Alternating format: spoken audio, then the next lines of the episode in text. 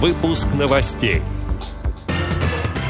В апреле пройдет кинофестиваль для незрячих и слабослышащих людей. В России для молодежи запущен марафон возможностей. В Ленинградской области построят Центр адаптивной верховой езды. В Тульской области завершился финальный круг чемпионата России по следж-хоккею. Далее об этом подробнее в студии Дарьи Ефремова. Здравствуйте. В апреле пройдет кинофестиваль «Безграничные возможности». Связи с ограничительными мерами третье мероприятие организуют в онлайн-формате. Главная идея фестиваля – предоставить незрячим и слабослышащим людям возможность для просмотра лучших отечественных фильмов, а также призеров кинотавра. Бесплатные показы будут доступны на всех популярных онлайн-платформах. Дистанционные встречи состоятся с 20 по 25 апреля при поддержке Министерства культуры Российской Федерации, пишет Медиавоз. В России запущен марафон возможностей для молодежи. Проект «Включайся и включай» запустил Самарский инклюзивный ресурсный центр при поддержке Фонда президентских грантов. Марафон направлен на снижение уровня социальной изоляции, а также на оказание помощи в преодолении негативных психологических последствий, связанных с пандемией.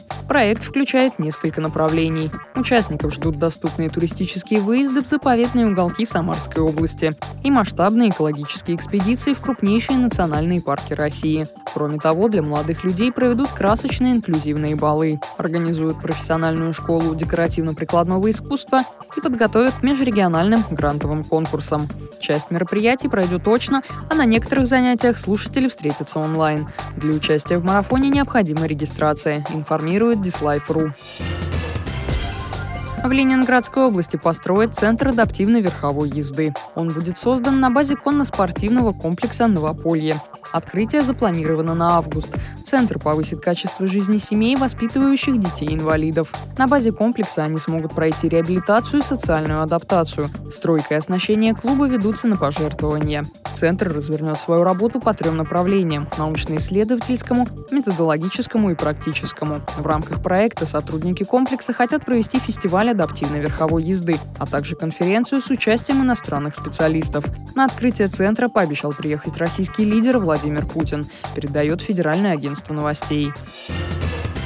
В Тульской области завершился финальный круг чемпионата России по следж-хоккею. Победителем стал подмосковный клуб «Феникс», завоевавший свой седьмой чемпионский титул. Второе место заняли представители Югры.